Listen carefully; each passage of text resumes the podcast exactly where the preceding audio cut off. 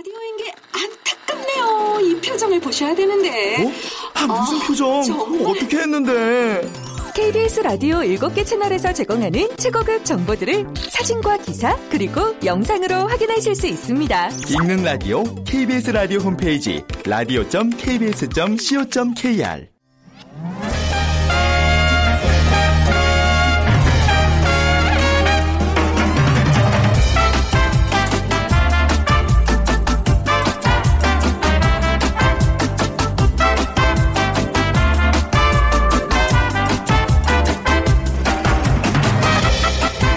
안녕하세요. 빅데이터로 보는 세상 아나운서 최현정입니다. 맑은 날에는 샌드위치가 많이 팔리고요. 비가 부슬부슬 오는 날은 피자빵이 좀 더 많이 팔린다고 하죠. 비인기 시간으로 생각했던 오후 9시와 새벽 1시에 구매자가 급증하는 홈쇼핑 채널 그리고 이용객과 노선에 대한 빅데이터가 심야 버스의 불편함을 해소해 줍니다. 자, 모두 이 빅데이터가 보여준 놀라운 예측이고 위력인데요. 자, 이렇게 사회 경제적인 면에서는 이미 많은 도움을 주고 있습니다. 그런데 우리 일상생활에서도요, 빅데이터는 이미 가까이 있습니다. 생활 속에 크고 작은 판단을 할 때도 빅데이터는 데이터로 답을 주기도 합니다. 자, 빅데이터로 보는 세상 오늘 KBS 라디오 개편을 맞아서 빅데이터가 전해주는 미래에 대해서 얘기해 볼까 합니다.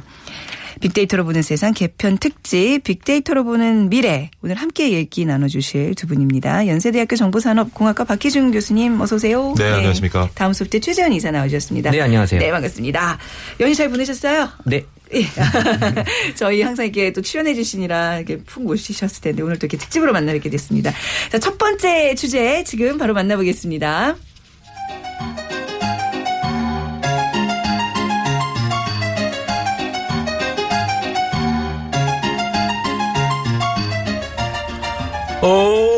여사친 원정이 오늘 어디 가? 아, 왜 그래?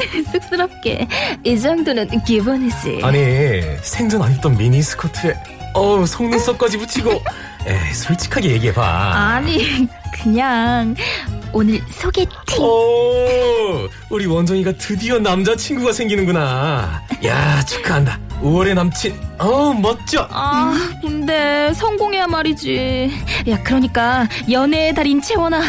나, 나, 나 옷 이렇게 입으면 돼? 어, 어? 아, 몇 시에 만나지? 아, 아, 그게- 뭐 먹을까? 어디서 만나는 게 좋을까? 어? 원정, 원정, 좀 원정. 스톱, 스톱, 스톱.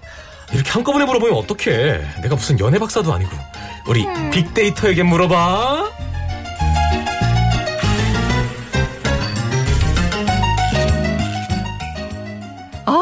어쩜 저렇게 능청맞게 코앞에서 연기를 저렇게 할까요? 네. 자, 그 원정이는 제가 아니라 오늘 이명호 성우, 이진무 성우 두 분이 또 저희 프로그램 도와주고 계십니다. 잘하셨어요. 네. 고맙습니다. 자, 첫 번째 주제 소개팅입니다. 글쎄요, 소개팅을 하는데 빅데이터가 도와줄 수 있는 건가요? 그래요? 최재현 이사님? 어, 네, 물론이죠. 어떻게 해요? 그 소개팅에 대한 얘기는 네. 정말 많이 올라옵니다. 예. 뭐 우리 뭐 외국에서도 뭐 소개팅에 대한 문화는 있겠지만 네. 우리나라랑은 랑은 좀 많이 다른 것 같아요. 네. 그래서 사실 데이터 데이터만 놓고 봤을 때는 어떻게 해야 소개팅이 잘 될지에 대한 그 확률을 높일 수 있는 부분들이 음. 오. 분명히 있습니다. 네. 참 우리 생활 곳곳에서 빅데이터가 활용되는군요. 근데 외국인들 소개팅, 그러니까 외국에도 소개팅이라는 게 있잖아요. 근데 있죠. 우리나라 이 소개팅이 조금 특별한 문화인가요? 굉장히 의아하게 생각한다고 뭐 들었거든요. 외국에도 네. 지인들의 소개를 받아서 네. 만남을 갖는 경우가 많긴 하지만 대부분의 경우는 뭐 직장이나 이런 삶 속에서 네. 어, 주변에서 이제 그 데이트할 사람을 찾는 경우가 많이 있고요. 음. 근데 미국 통계 보면 한 94%가 같은 종교 인종의 사람과 결, 결혼을 하게 되거든요. 그래서 네. 뭐 특히 외국 같은 경우는 삶 속에서 자기와 공통점을 많이 가진 사람들을 네.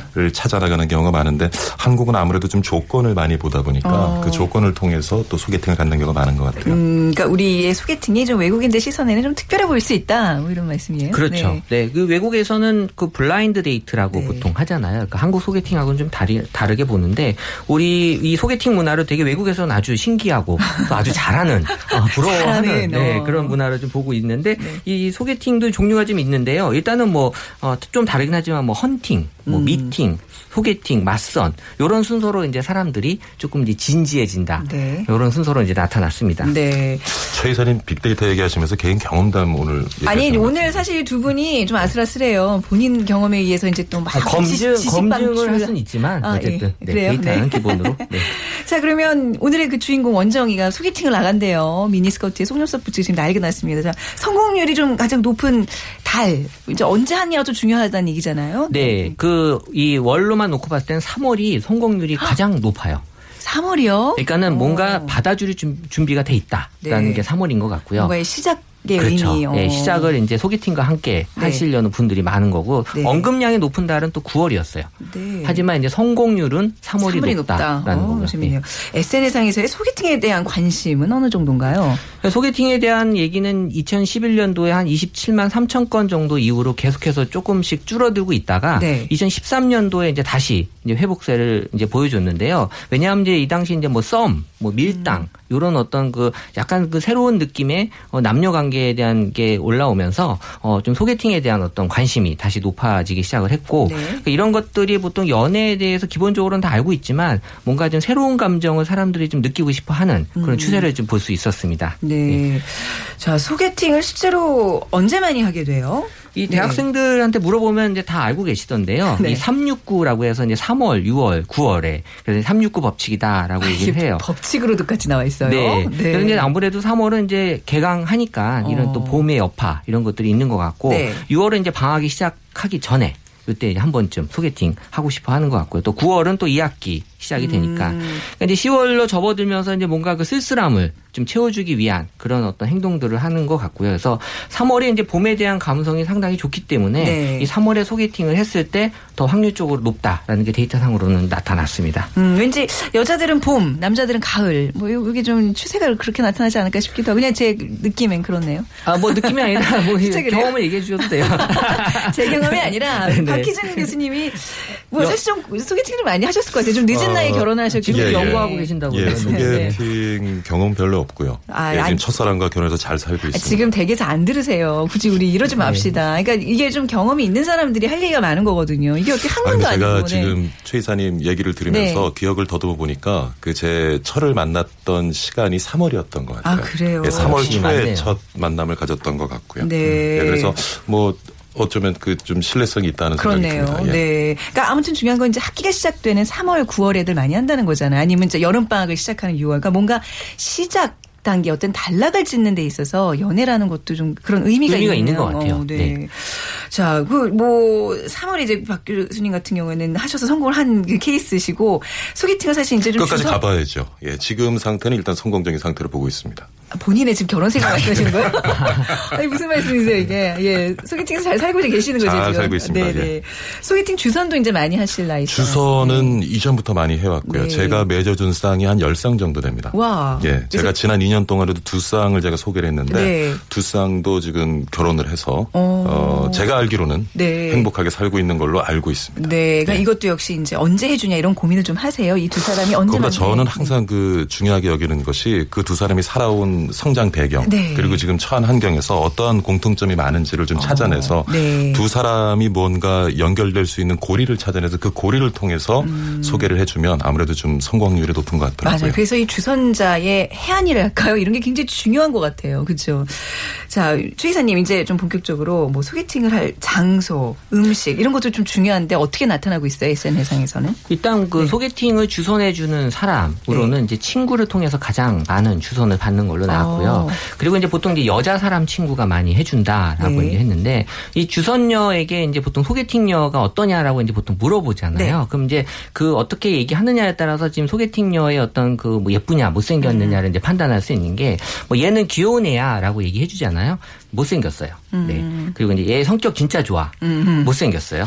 그리고 이제 여자가 봐도 괜찮아. 못생겼어. 이쁘게 생겼어. 이쁘다라는 말에 생겼어라는 거 어미를 붙였다라는 건 뭔가 못생겼다는 이거 얘기. 전적으로 남자들의 기준입니다. 그렇죠. 네. 네, 판단이 예. 명확하거든요, 남자들은. 근데 이제 얘는 성격이 좀 별로야라고 하면 진짜 이쁜 겁니다. 아. 어, 이런 여자친구가 이제 주선이 됐다라고 했을 때는 꼭 해야 되는 거고요. 네. 그러니까 여자들이 쓰는 언어를 이제 남성분들 좀 이제 해석을 할 필요가 있어요. 네. 여성들은 친하다라는 얘기, 이쁘다라는 걸로 좀 하는 경우가 있거든요. 그래서 남자들은 주로 여자한테 부탁 안 하고 남자들끼리 좀 해결하려고 그러지 않나요? 그래서 여자는 못 믿잖아요. 왜냐하면 객관적으로 이제 판단이 네. 되니까 아. 여자들이 보통 어 얘 이뻐라고 했을 때는 그냥 네. 나랑 그냥 친하다라는 정도로 아. 해석하면 되고요. 뭐 네. 진짜 이뻐 그러면 이제 진짜 친하다. 아. 엄청 이뻐 엄청 친하다. 근데 뭐 얘는 이쁘지도 않은데 인기가 많은지 모르겠어. 이러면 네. 이제 진짜 이쁜 거예요. 이거 자자만 말씀드리지만 남자들의 시각입니다. 여자들은 이렇게 판단 안 하거든요. 근데 네. 정말 남자 단순한 게 이뻐 안 이뻐를 이렇게 구분하는 거. 아 이런 거 조금 유, 네. 유아적이에요. 아니 근데 그렇게 판단하는 게 맞는 것 같기도 해요. 아, 뭘 맞아요 그게.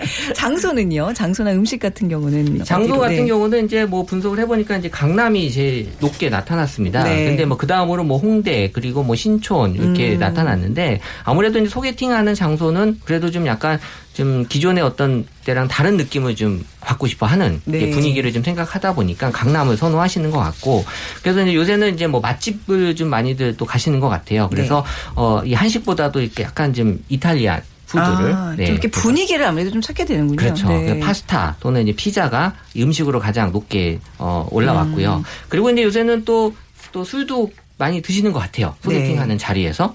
근데 이제 술 먹고 성공했다라는 거보다는 이 커피 마시는 경우가 더 높은 것 같아요. 성공 확률이. 아, 그러니까 첫 만남에서는 첫 만남에서 네. 술을 굳이 먹을 필요는 없다라는 어. 게 지금 데이터상으로는 보여졌고요. 네, 아, 그러니까 그게 왜 남녀의 또 어떤 시각 차이가 있는데, 자, 우리 술이나 마시러 갑시다 했을 때 그거는 좋은 시그널인가요? 아니면 나쁜 시그널인가요? 어떤 신호인가요? 이 근데 그거에 대한? 판단은 네. 그 말로만 하면 안 될 것 같아요. 아, 그래요? 왜냐하면 아. 이제 분위기를 봐야 되는데 네. 이 남성분들 그런 게 약하죠. 그래서 괜히 좋은 줄 알고 술을 먹으러 갔다가 네. 사실은 그게 아닌데 봉변당하는. 네, 그런 경우가 생긴 거죠. 네. 네. 웃으면서 말씀하시는 게 뭔가 또이 사연들이 있어요. 지금 이 두 분. 이 중년 남성 이 두 분. 객관적으로 데이터만 보고 지금 말씀드립니다. 아, 그리고 그런 드리고? 싶은 말씀이 자기한테 맞는 옷을 입어야 됩니다. 아. 예, 오늘 또 이렇게 에, 청취하시는 분들 네. 괜히 받아줬고 그대로 했다가 또 낭패 보는 경우. 생길 수 맞아요. 있거든요. 네, 그러니까 예. 지금 어느 정도 이렇게 빅데이터에 근거한 예. 어떤 그런 정보만 조금 믿으시고 이 두 분의 개인적인 의견은 그냥 참고만, 예, 참고만 참고만 하세요. 하세요. 네. 상대가 극히 정상적일 때 예. 통용될 수 있는 얘기죠. 아, 예, 그렇죠. 맞습니다. 소개팅하기 전에 왜 연락하는 것도 요즘에 이렇게 전화번호를 서로 이렇게 주고 먼저 연락하세요 이러잖아요. 이것도 굉장히 큰 용기가 필요해요. 주로 남자들이 먼저 시작을 하죠. 어, 네. 요새는 그 메신저가 발달이 아, 돼. 있어서 네. 예전처럼 이제 그 자리에 와서 뭐 껌 판다 뭐 이런 얘기 이제 요새 잘안 하잖아요. 그래서 이 소개팅 전에 분명히 이제 남성분이 먼저 이제 어 이제 언제 만나자라는 얘기를 꺼내고 그리고 이제 장소 정하고 시간 정하는 게 보통은 이제 어 그 경우가 맞는데 여기서 이제 쓸데없는 얘기를 하면 안 돼요. 네. 예, 거기다가 이제 약속 장소와 시간만 정하면 되지. 예를 들면 쓸데없는 얘기를 하면 무슨 키가 얘기? 몇이 아, 이런 경우는 없겠죠. 어쨌든 네네. 예, 이런 경우 이런 쓸데없는 얘기는 전혀 할 필요가 없다라는 네. 거고요. 그리고 이제 뭐 가끔씩 이제 그 대화를 나눌 때 이모티콘 좀 적절하게 섞어주면 음. 네. 약간 이제 분위기 좋아질 수 있으니까. 근데 너무 그 급해서 네. 이또이 메시지를 보내면 안 되니까요. 미리 일찍 보내주시는 게 또 좋은 팁이다라는 거고. 네. 요새는 또이 메신저 상에 그 사진이 또 올라와 맞아요. 있어서 그 사진 보고. 사진은 되는데 사진이 또 약간 좀 이렇게 어, 제대로 안 나오는 경우가 보통 있어요. 네. 그래서 이제 사진만 갖고 판단했을 경우에 또 약간 오해가 생길 수 있으니까 그렇죠. 이런 것들은 꼼꼼하게 좀 체크는 해볼 필요는 있을 자, 것 같아요. 대망의 소개팅 날이 왔습니다. 상대방을 이제 앞에 두고 있는데 이 사람이 나- 나에 대한 그 감정이 호감인지 비호감인지 어떻게 알 수 있어요, 박효진 교수님? 감이죠. 아, 감. 근데 그- 감으로 살아온 48년. 자, 그 감이 감입니다. 떨어지는 분들을 위해서 지금 빅데이터로 지금 그럼요. 알려주는 거예요. 어떻게 알 수 있을까요? 크게 이제 네. 세 가지를 보게 되는데 이제 네. 시선 처리, 음. 그다음 리액션, 그리고 자세. 요세 가지만 보면 일단 정확하게는 아니겠지만 느낌은 이제 와요. 그래서 네. 이제 어쨌든 이제 시선이 본인한테 와 있지 않고 다른 쪽에 치우쳐 있다. 네. 이런 거 좀 약간 좀 어, 마음에 들지 않는다라는 느낌이 갈 수 있고요. 그리고 네. 리액션 얼마나 또 잘해주느냐. 그리고 이제 자세가 자기 쪽으로 좀 앞으로 기울어져 있느냐, 네. 좀 뒤로 젖혀져. 있느냐. 어. 이런 거 갖고도 어떤 판단 기준이 좀 될 수 있으니까요. 네네. 대화하시면서 이런 것도 꼼꼼하게 챙겨 보시면 네. 어, 어느 정도 이제 좀 느낌이 올 것 같고요. 그리고 이제 끝나고 나서 누가 먼저 이제 또 이 메시지 보내느냐 또 중요하거든요. 그래서 네. 이제 그걸로 갖고 또 이제 이분이 나를 좋아하는지 아니 호감을 갖는지도 판단할 수 있으니까요. 뭐 예의상 이제 꼭 그런 거 보내시는 경우도 있으니까 꼭 그것만 전적으로 또 믿으실 되고. 없을 것 네. 같습니다. 이게 또 좀 달라진 소개팅 문화, 좀 격세지가 많이 느끼시죠? 어떻게 생각하세요? 이런 문화에 대해서 박혜준 교수님. 네. 근데 참 얘기를 듣다 보니까 네. 굉장히 우리가 활용할 수 있는 좋은 정보들이 많기는 한데 네. 야 이게 누구를 만나서 데이트를 할 때도 네. 이 많은 것을 염두에 두고 또 이렇게 관찰을 하면서 의사결정을 해야 되나 싶기도 하니까 네. 조금 또 서글픈 생각이 들기도 하죠. 하고요. 네. 예. 아, 시간이 없어서 다음 또 주제로 넘어가야 되는데 우리 젊은 이명호 이진무 두 성우께서는 그 약간 어, 약간 좀 약간 올드하죠 저희가 지금 아, 얘기하는 게 아닙니다. 아닙니다. 제대로 된 분석 같아요. 젊은 네, 층에게도 좀. 호감이 돼요. 네, 네. 네, 공감이 알겠습니다. 가네요. 네. 자 다음 주제로 넘어가 보겠습니다. 네. 두분 부탁드릴게요.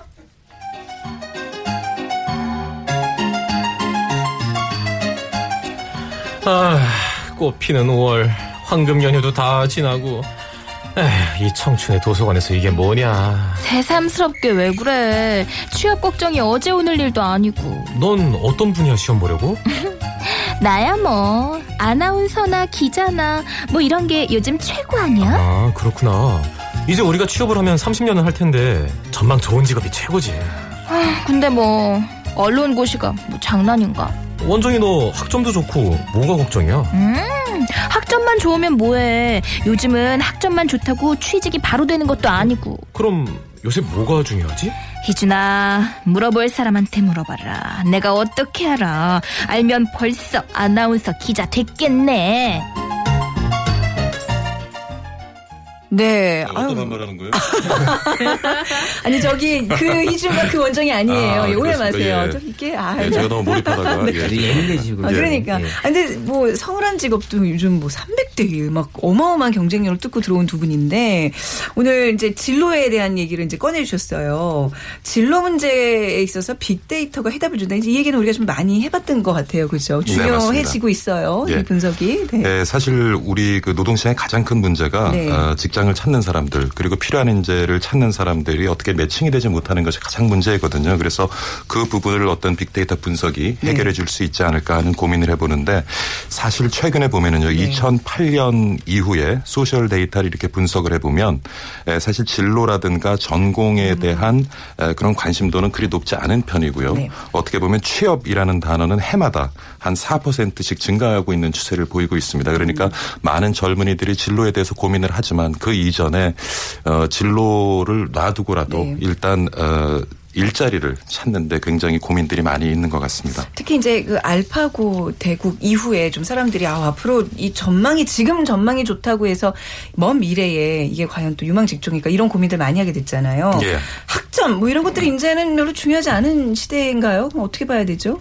네. 사실 뭐 학점만 좋다고 네. 취업이 잘 되는 시대는 아닌 것 네. 같고요. 지금 뭐 우리도 그렇지만은 선진국들의 많은 그 글로벌 기업들은 학생들의 학점을 통해서만 채용하는 것이 아니라 음. 네. 그들이 앞으로 어, 새로운 환경에서 어떤 역량을 발휘할 수 있을지 가능성에 무게를 두고 이제 에, 채용을 하는데 그러다 보니까 또 마땅한 기준이 없어요. 그래서 그 부분에 사실은 많은 그 빅데이터 네. 에, 자료들을 활용을 하고 있고요. 미국의 유수 대학들도 요즘 살펴보면 학생 진로 지도를 하는데 학생들이 어떤 과목을 수강했을 때 어떤 태도를 보였고 어떤 성적을 받았고 그다음에 그 졸업생들의 추적 조사를 꾸준히 해서 어 그러한 어떤 성향을 보인 학생들이 어떤 직종에서 어떤 성과 를 만들어내고 그래서 이러한 에, 굉장히 방대한 데이터를 분석을 해서 최근에 그 대학생들의 어떤 진로를 지도하는 경우도 있고요. 네, 예. 가장 이제 사람들이 빅데이를 통해서 좀 알고 싶어 하는 게 이제 앞으로 사라질 가능성이 높은 직업들 뭐 이런 게 아닌가 싶어요. 그 얘기 좀 자세히 좀 해주시죠.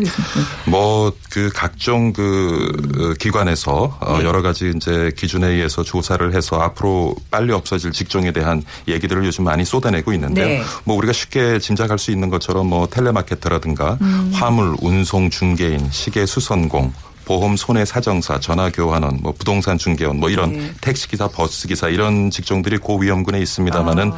근데 뭐 의외로 에, 판사라든가 네. 그다음에 경제학자 에, 이런 직종도 그렇게 낮은 순위는 아닙니다. 어, 굉장히 판사도 제가 고위험군에. 전에 듣기로는 예. 어떤 법률을 다루는 것도 좀 없어지는 직업 중에 하나로 이렇게 분류가 되는데 그렇지 않나 보죠? 그, 에, 앞으로 어. 이제 많은 영역에 있어서 어, 기계들이 우리가 하고 있는 일을 대체하다 보면은 네. 그 어떤 기계 간에 발생하는 문제는 또 기계가 해결해 주는 그런 네. 에, 시대가 올 수도 있겠고요. 그래서 어떻게 보면은 에, 로봇이 대신하기에는 좀 실용적이지 않거나 네, 또 네. 상이 조금 더 사교적이고 형이 상학적인 직업 그리고 많은 경험을 필요로 하는 직업 음. 그리고 성과를 쉽게 계량화하기 힘든 직업 네. 이런 직업들이 살아나기가 쉽고요. 네. 그리고 기계화가 된다는 것은 기계를 통해서 이제 투자를 하는 것인데 그래서 많은 사람들이 몰리지 않는 직업. 네. 그러니까 자기만의 어떤 영역을 가지고 있으면 앞으로 그 극심한 환경의 변화 속에서도 살아남을 확률이 좀 높다고 보여주는 거죠. 교수 같은 경우는 어떻게 보세요? 고위험군입니다. 그러면 아까 예. 지금 우리 성우분께서 말씀하신 기자나 아나운서는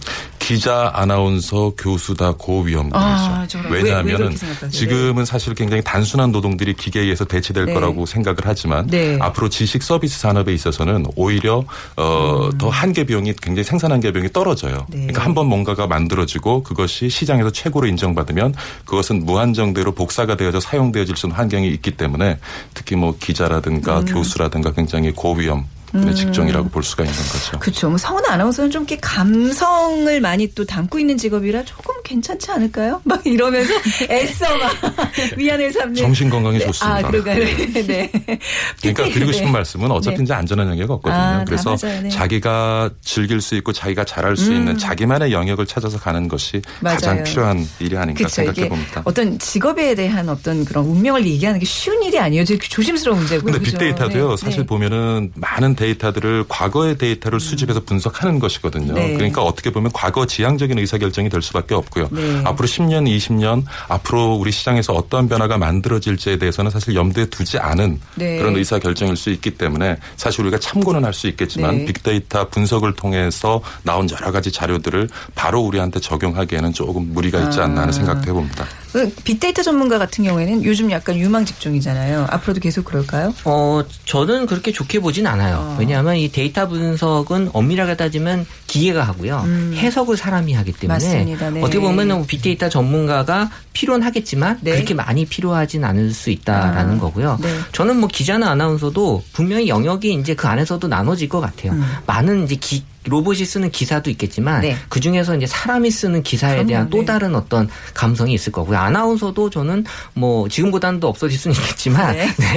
네. 뭐 원정 아나운서 같은 분은 살아남을 네. 것 같아요. 그래요? 저는. 감사합니다. 네. 역시 네. 우리 편입니다. 네. 항상 든든합니다. 네. 그리고 이제 직원을 좀 고용하는 입장에서 이제 구인을 하는 사람 입장에서도 굉장히 빅데이터가 좀 유용하게 쓸 것 같아요. 네. 그렇죠. 빅데이터 유형을 쓰이는데 네. 사실은 우리 그 역술 경영이라는 게 있어요. 음. 우리 지금 대기업들의 창업 1세대는 사실 중요한 의사 결정을 할때 네. 역술인을 대동하는 경우가 많죠. 그랬죠. 그러니까 채용 네. 과정에서도 사실은 관상을 볼줄 아는 그렇죠, 사람, 그렇죠. 사주를 네. 볼줄 아는 사람을 대동하고 했는데 사실은 그런 것들이 우리 사회에서 많이 미신으로 여겨졌기 때문에 음. 드러내놓고 그 성과에 대해서 우리가 논하는 경우는 그렇게 많지는 않았습니다만은 음. 아직도 대부분의 많은 그런 중요한 의사 결정, 풍수질이라든가 네. 관상이라든가 이런 것들을 많이 활용을 하거든요. 근데 어떻게 보면 빅데이터라는 것이 그 연장선상에 있다고 보시면 돼요. 풍수질이나 많은 역술가들이 얘기하는 사주팔자 같은 것들이 사실은 방대한 자료에 의한 통계거든요. 그렇죠. 근데 우리가 이제 좀 더 주의를 가져야 될 것은 그것이 만들어진 그 틀이 만들어진 것은 천년, 이천 년 전의 얘기고요.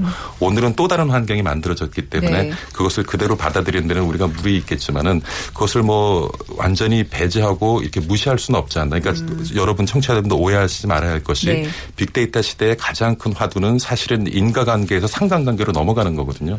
지금까지는 우리가 우리의 논리로 납득이 가지 않는 부분은 미신이라고 받아들이지 않았지만 네. 이제 아까 뭐 데이트에 대한 얘기도 많이 했습니다마는 충분한 인과관계를 설명할 수는 없지만 네. 그러한 두 가지의 사건이 동시에 발생해서 상관관계가 높다고 보여지면 우리가 받아들일 준비를 하는 것이 좋다는 얘기거든요. 예. 그래서 그런 부분에서도 우리가 좀 참고하는 것이 좋지 않겠나. 맞습니다. 저도 이 프로그램 처음 진행하면서 교수님께서 이제 예. 인과관계가 아니라 상관관계로 봐야 된다는 말씀하시는데 저는 그 이해를 못했었어요. 음. 이제 좀 이해가 되는 것 같아요. 이제 앞으로 우리의 어떤 사고의 패러다임이 이렇게 좀 바뀐다는. 그렇죠. 아까 뭐 아시죠? 3월에 데이트 네. 성공률이 높다고 그러는데 뭐 우리가 추측을 하자면 정확하게 상관 아, 인과관계는 모르거든요. 네. 근데 한번 받아들여 보자는 거죠. 그렇죠. 네. 예. 자, 이제 진로 직업에 대한 어떤 빅데이터로 보는 미래 좀 살펴봤고요. 자, 다음 또 주제로 또 바로 넘어가 보도록 하겠습니다.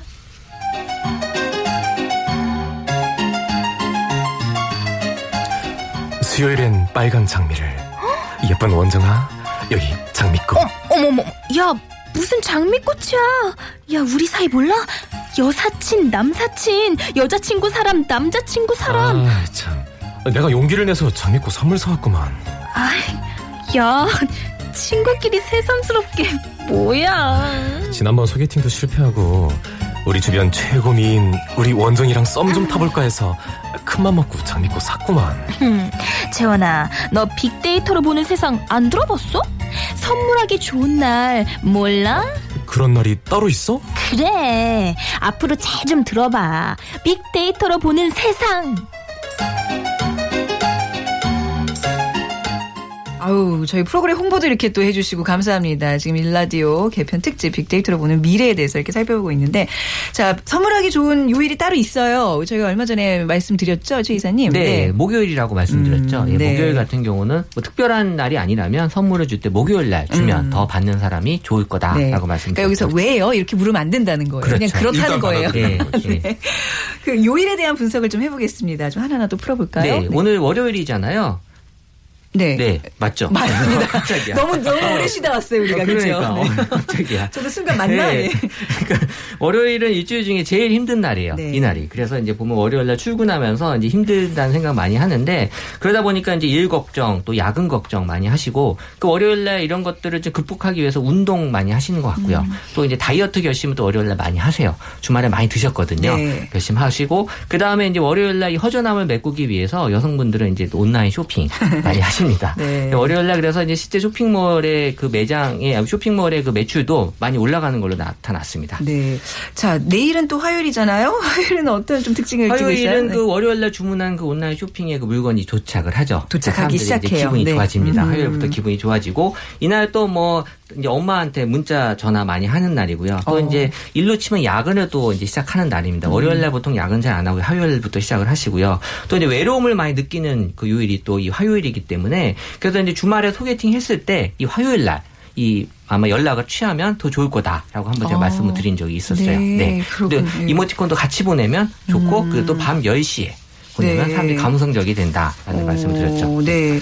수요일 이제 우리가 수요일 보통 뭐 꽃 을 주기에 좋은 날 뭐 이런 가- 노래 가사 때문에 그런 오해가 있는데. 수요일은 일반 기업에서는 이제 또 가정의 날이라고 해서 일찍 퇴근을 시킵니다. 아. 그러니까 이제 문화 생활을 좀 많이 해야 된다고 생각을 해요. 그래서 영화도 보면 이제는 어, 금요일 개봉에서 목요일 개봉으로 갔다가 다시 또 수요일 개봉까지 또 당겨져 있어요. 아, 그래요? 래서 자기 개발도 많이 하는 그런 요일이 수요일이고 또 책을 가장 많이 읽는 요일로 또 나타났는데 아, 기본적으로 책을 읽는 사람한테 해당되는 얘기고요. 책을 안 읽다가 갑자기 수요일 날 이렇게 읽지는 않죠, 사람들이. 네. 그리고 또 이제 사람들이 감성적이 되다 보니까 이제 이모티콘을 또요 수요일 날 또 많이 보내는 걸로 나타나요. 아, 그 이모티콘 사용은 이제 확- 확연하게 나타나는 어떤 데이터잖아요. 그렇죠. 근데 이제 네. 수요일에 가장 많다. 네. 오. 또 뭐- 많이 보내는 네. 대상으로 또 오빠한테 많이 보낸다고 하네요. 아, 오빠한테. 아, 보낼 오빠가 없어. 보내는 사람이 아무한테 보내진 않아요. 네. 가장 뭐 많이 받으세요? 수요일에. 뭐 가끔 저희 처한테 받긴 하는데요. 네. 저희 처가 이렇게 제한된 이모티콘을 사용하다 보니까 음. 경우에 안 맞는 이모티콘을 보내서 오히려 저를 예, 어, 안 보내는 경우도 이만 있습니다. 못하는. 예, 서로 그래서 오해를 사는. 웬만하면 몇백 원이니까 그거 좀 네. 풍부하게 좀 이모티콘을 구입해서 사용하면 훨씬 더 효과가 좋을 것 같아요. 그런 거 선물하시면 되는 거예요. 아, 얼마- 그거, 아, 예. 그거 할 줄 모르세요, 예. 보니까. 네. 목요일로 넘어가 보겠습니다. 네, 목요일이 오히려 금요일보다 더 즐거워요. 혹시 퇴근으로만 놓- 놓고 보면 금요일 퇴근보다 목요일 퇴근이 더 기대되는 회식을 가장 많이 하는 요일. 제가 알기로는 그렇죠. 그렇거든요. 네, 목요일 날 또 회식도 많이 네. 하고요. 그러니까 술을 많이 드신다는 얘기죠, 목요일 날. 그리고 이제 운동을 이제 또 목요일 날 또 이제 하시는 분들도 있고요. 그러니까 취미 생활 또 요리한다, 꽃꽂이 한다. 그래서 어, 이런 것들이 이제 목요일 날 많이들 하고 술도 많이 드시는. 네. 그리고 예전 미국에서 보게 되면 이 SNS에 이 목요일 날 그 자기 옛날 사진을 많이 올리세요. 그래서 아, 이런, 이런 또 네, 그래서 이제 TBT라고 해서 네. Throwback Thursday라고 해서 목요일 날 자기 옛날 사진. 그러니까 헐리우드 스타들이 이제 많이 했는데 지금 일반인들도 많이 그래서 이렇게 올리시는 것 같아요. 뭔가 목요일이 가장 여유가 있는 요일이네요. 얘기 것. 같아요. 어. 네, 목요일 날 뭔가 사람들한테 옛 추억을 좀 회상하려고 네. 하는 느낌도 있어요. 금요일을 우리가 이제 흔히 불금이라 그러는데 저는 실제로 그냥 목요일이 조금 더 핫한 것 같아요. 더 좀 많이 사람들을 만나고 좀 좋은 것 같아요. 그 금요일은 느낌이 계속 금요일 뭔가, 느낌이 목요일로 예, 그런 거죠? 오는 건 있고요. 네. 그래도 이제 여전히 금요일은 이제 불금 이기 때문에 네. 이 불금의 역사가 한 10년 됐거든요. 그래서 이 불금을 또 즐기셔야 되는 분들이 꼭 있어요. 그래서 네. 이제 불금하고 연관된 가장 높은 단어는 뭐 당연히 술. 이제 술보다 술 중에서도 이제 맥주를 좀 음. 네. 소주보다 더 선호하시는 것 같고요. 그리고 또 금요일 날은 또 치맥. 이 치킨을 또 많이 드시는 날 그리고 이제 삼겹살 그리고 이제 장소로는 홍대, 강남, 이태원, 음. 네. 부산, 서면 또 요새는 의외로 금요일 날 혼자 보낸다라는 사람들도 많이 늘어났습니다. 네. 그래서 금요일 날 혼자 꽃꽂이 한다 이런 어. 글들도 있어요. 자, 네. 주말은 어떤가요? 이 주말은 이제 문화생활을 가장 많이 하는 요일이기 때문에 이제 외부 활동 많이 하시죠. 그래서 음. 네. 어, 이 주말에 이제 많은 일들을 많이 하고요. 그리고 이제 일요일 날 이성 친구들 많이 만나는데 네. 어, 이 데이트를 보통 이제 하고 오후 2시부터 이제 기분이 안 좋아져요. 왜요? 다음 날 이제 날 출근해야. 되기 때문에 어, 급기야- 2시군요. 그 시점이다. 네, 2시부터 이제 아. 기분이 안 좋아지기 때문에 요날 이제 뭐 연인들 사이에서 이제 조심해야 되고요. 네. 급기야 밤 11시에 죽고 싶다라는 그 아, 아, 이게 너무 극단적이다, 그거는. 많이 올라옵니다. 네. 아까 네. 원래 이제 SNS 좀 말을 좀 거칠게 표현하는 거라서 그런 거 좀 감안해 주시기 바랍니다. 네. 자, 이렇게 우리가 빅데이터로 미래를 좀 내다봤는데 어떠셨어요, 교수님? 마무리 자, 오늘 뭐. 많은 네. 얘기를 했는데 네. 빅데이터 분석 결과를 우리 편견을 깨는데 좀 활용이 되어졌으면 좋겠고요. 네. 하지만 맹신은 금물이다. 네. 나에게 맞는 옷을 입자. 아, 알겠습니다. 자, 오늘 정말 정신없이 우리가 빅데이터 정보도 쏘아내 봤습니다. 연세대학교 정보산업공학과 박희준 교수, 다음 소프트 최지원 이사가 함께 했고요. 또 우리 성우 이명호 씨, 이진무 씨가 도와주셨습니다. 오늘 감사합니다. 감사합니다. 감사합니다. 자, 빅데이터로 보는 세상 개편 특집 빅데이터로 보는 미래 마무리하도록 하겠습니다. 내일 오전 11시 10분에 다시 찾아뵙죠. 지금까지 아나운서 최현정이었습니다. 고맙습니다.